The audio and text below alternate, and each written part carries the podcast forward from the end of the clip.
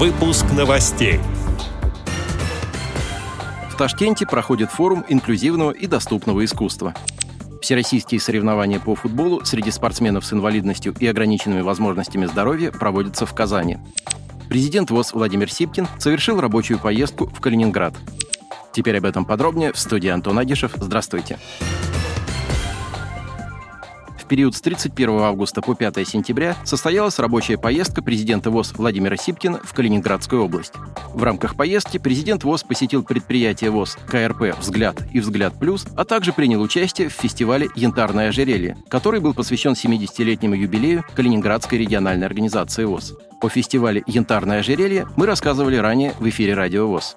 В ходе поездки на предприятие президент ВОЗ Владимир Сипкин вместе с председателем Калининградской региональной организации ВОЗ Владимиром Храбаном осмотрели производственные площадки, а также пообщались с работниками предприятий, которые являются инвалидами по зрению. В процессе общения были обсуждены самые разные аспекты производственного процесса и насущные проблемы коллективов.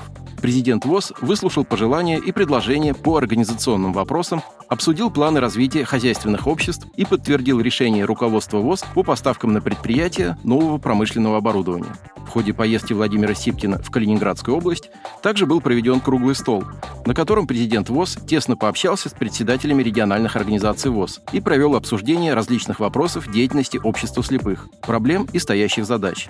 Владимир Сипкин также посетил экскурсии по историческим культурным объектам и достопримечательностям Калининграда и Зеленоградска, организованную активистами Калининградской региональной организации ВОЗ.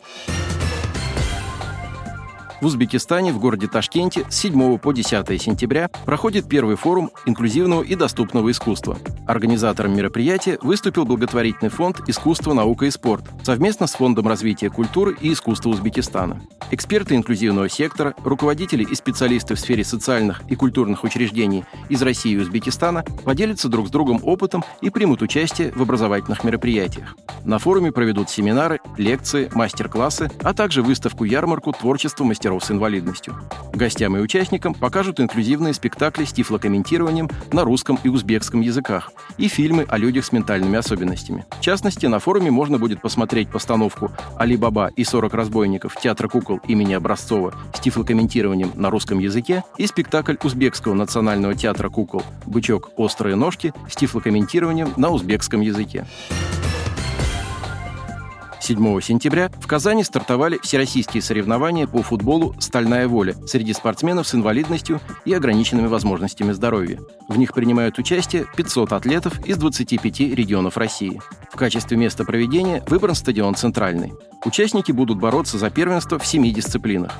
Это футбол для лиц с заболеванием церебральным параличом, футбол глухих, мини-футбол для спортсменов с ментальными нарушениями, мини-футбол для слепых и футбол на электроколясках церемонии открытия соревнований приняли участие представители правительства Республики Татарстан, администрации Казани, а также известные спортсмены и члены спортивных организаций Алексей Смертин, Юрий Барзаковский, Василий Артемьев, Иван Потехин и Роберт Зантьев. Победители соревнований будут отмечены наградами, а тренерам по адаптивному футболу вручат удостоверение о повышении квалификации. Соревнования продлятся до 9 сентября. Отдел новостей «Радио ВОЗ» приглашает к сотрудничеству региональной организации. Наш адрес новости – собакарадиовоз.ру. О новостях вам рассказал Антон Агишев. До встречи на «Радио ВОЗ».